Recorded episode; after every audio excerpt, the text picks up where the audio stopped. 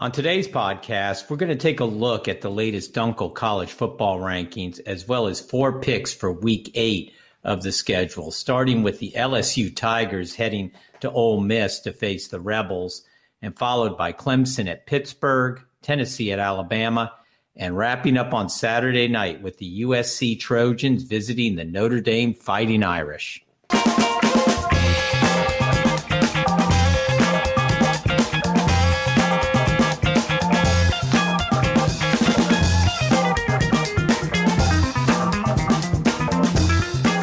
To the Dunkel Index podcast, the sports world's oldest rating service, now in our 92nd season. I'm Bob Dunkel, and let's take a look at our latest top five rankings and some of the big matchups for week eight of the college football schedule. Starting with number five in this week's Dunkel rankings, the Cincinnati Bearcats hold on to the spot following a 56 21 win over UCF.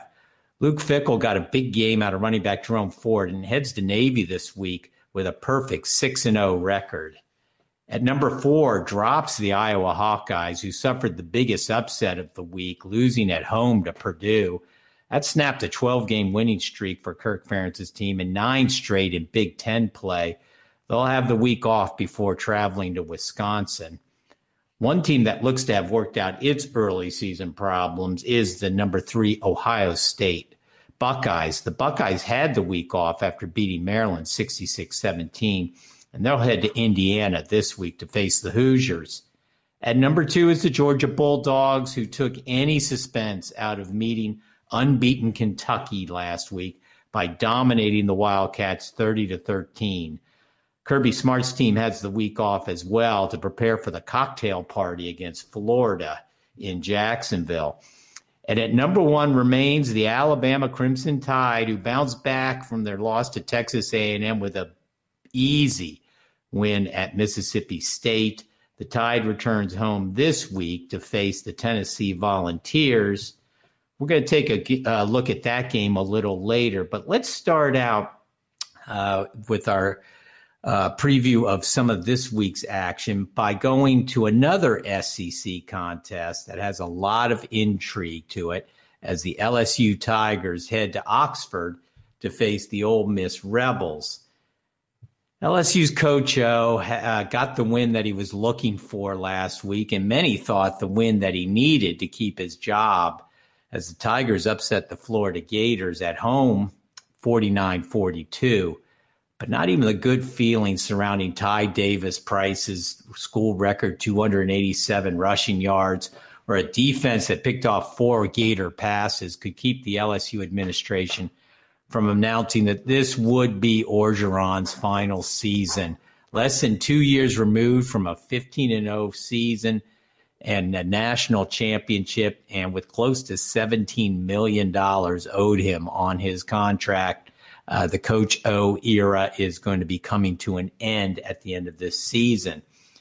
It comes at the same time that the Lane Kiffin era looks to be taking off at Ole Miss. Uh, a four and five record last year in its first season gave some signs of progress. A five and one record at this point, with the only loss coming against Alabama, has folks in Oxford thinking the future is very bright indeed. QB Matt Corral continues to garner Heisman consideration while leading an offense that is averaging a whopping 553 yards per game.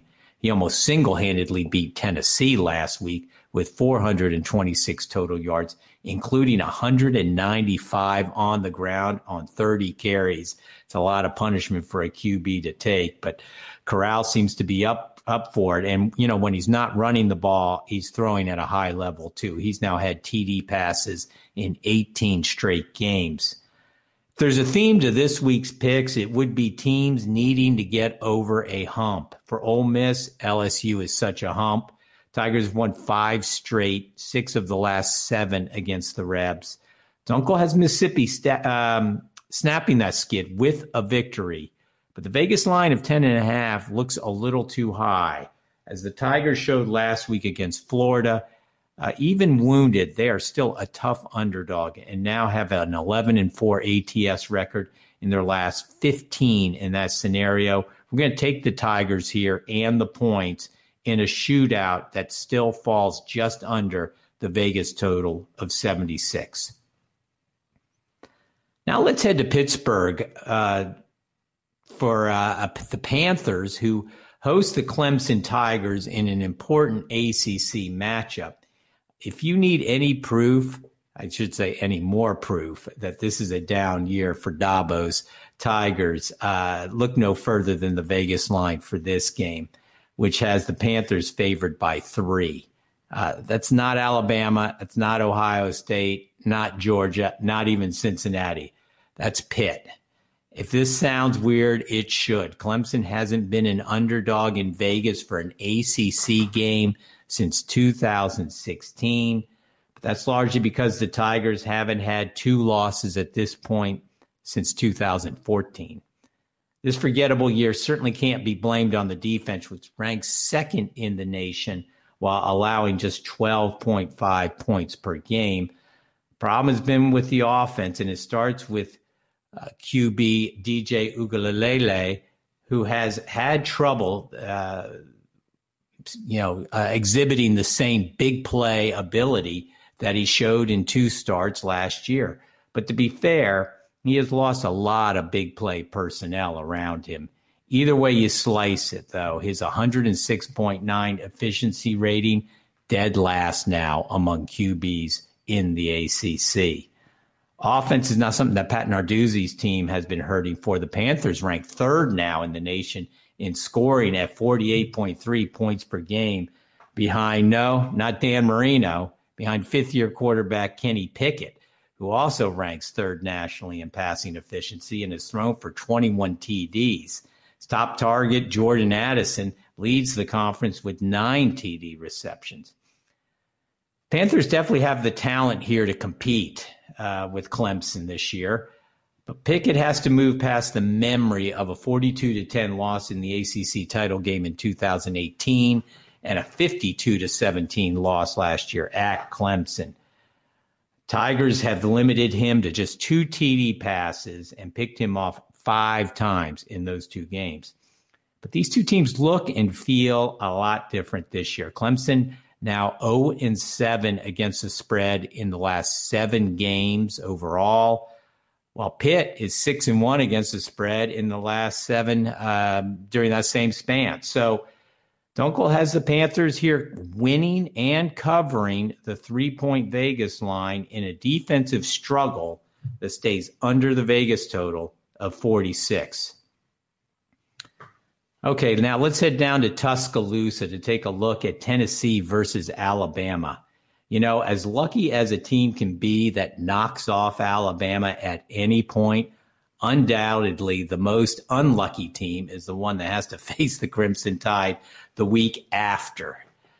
That dubious distinction fell to Mississippi State last week, following in the footsteps of Texas A&M's big upset the week before. The Bulldogs got the full extent of Bama's wrath they were blown out 49 to 9 in Starkville. I cringe to think what it would have been at Bryant Denny. Possibly the Vols are going to find out this week. This was once a close series with a lot on the line in the SEC and national landscape implications. Hasn't been that way, frankly, though, since Nick Saban came to Tuscaloosa. Saban is a perfect 14 and 0 straight up against the Vols as Alabama's head coach. And he few of those games have even been close. Last year's 48-17 win was typical of how this series has gone in recent years. Josh Heupel's now Tennessee coach number six to try to uh, his hand at knocking off Saban's tide. Uh, he may need a flak jacket after last week's game when the Vols came up short, a yard on fourth and 24 in a tight 31 26 game uh, against Ole Miss, it precipitated a barrage of debris raining down from the stands and caused a 20 minute delay. Uh, Dunkel has this game turning out for Heupel the way the, it did for the other five coaches. It's going to be a Bama win but the Vols have shown some improvement under Heupel with the blowout wins over Missouri and South Carolina standing out before the loss to Ole Miss. And Tennessee is now 4 0 against the spread in the last four games following a loss. While we have the tie to win, we do not have them to cover the Vegas line of 28 and a half. While the Tennessee offense is going to be able to get on the scoreboard just enough to push this total over the Vegas number of 68. Finally, let's wrap up uh, our podcast by going to South Bend, Indiana for the renewal of the USC Notre Dame rivalry on Saturday night. This game was a victim of COVID 19 last year after being played every year since World War II. The Irish currently lead the series 47 to 37 to 5 uh, five being the ties, and they've dominated at home recently, winning the last four at Notre Dame Stadium, which is the longest streak since winning seven straight between 1983 and 1995. For USC, it mostly depends on what defense is going to show up. The offense has been pretty consistent behind quarterback Kedon Slovis and especially wideout Drake London, who ranks second in the nation in cat- catches with 64 and fourth now in yards at 832. Uh, even backup QB Jackson Dart has played well. He threw for 391 yards and four TDs when he replaced an injured Slovis against Washington State. Uh, Dart likely will get some snaps against the Irish, but the defense has been far less reliable. In USC's three wins, the Trojans allowed an average of 11.7 points in the three losses. That average has ballooned to 43 points. That includes a 42 26 loss to Utah at home in their most recent game two weeks ago. The shaky USC defense may get some help, though, from the shaky quarterback play the Irish have been experiencing. Wisconsin tra- uh, transfer Jack Coan started out like Joe Montana out of the gate with 366 passing yards and four, excuse me, four TDs against FSU, but he struggled big time since then. Had only 108 yards in his most recent game against Virginia Tech. That has led Brian Kelly to turn to back up Tyler Buchner, and uh, the expectation is is that both Coan and Buchner will probably take some snaps in this game. This has already been a year to forget for USC with three losses in the first six games and the firing of coach Clay Helton after the Trojans' week two loss to Stanford. But interim coach Donte Williams has a chance to inject a little life back into the program if USC can pull off the upset here. Even with the troubles, Trojans have been better on the road than at home and come in 4 0 against the spread in their last four road games. And Notre Dame is just one in four against the spread in its last five home games. Dunkel has the Irish to win here straight up, but the Trojans keep this within the seven point Vegas line, with the offenses uh, failing to generate enough points to get over the 59 point Vegas total. So there we have it. Four picks to get your college football weekend started. Of course, you can go to dunkelindex.com for all of our college football picks this week, as well as this week's NFL schedule. And make sure to tune in later this week for our Pro Football podcast. I'd like to thank everybody for listening, especially my son Ben for all his work in making this happen. Have a great rest of the week, and as always, good luck.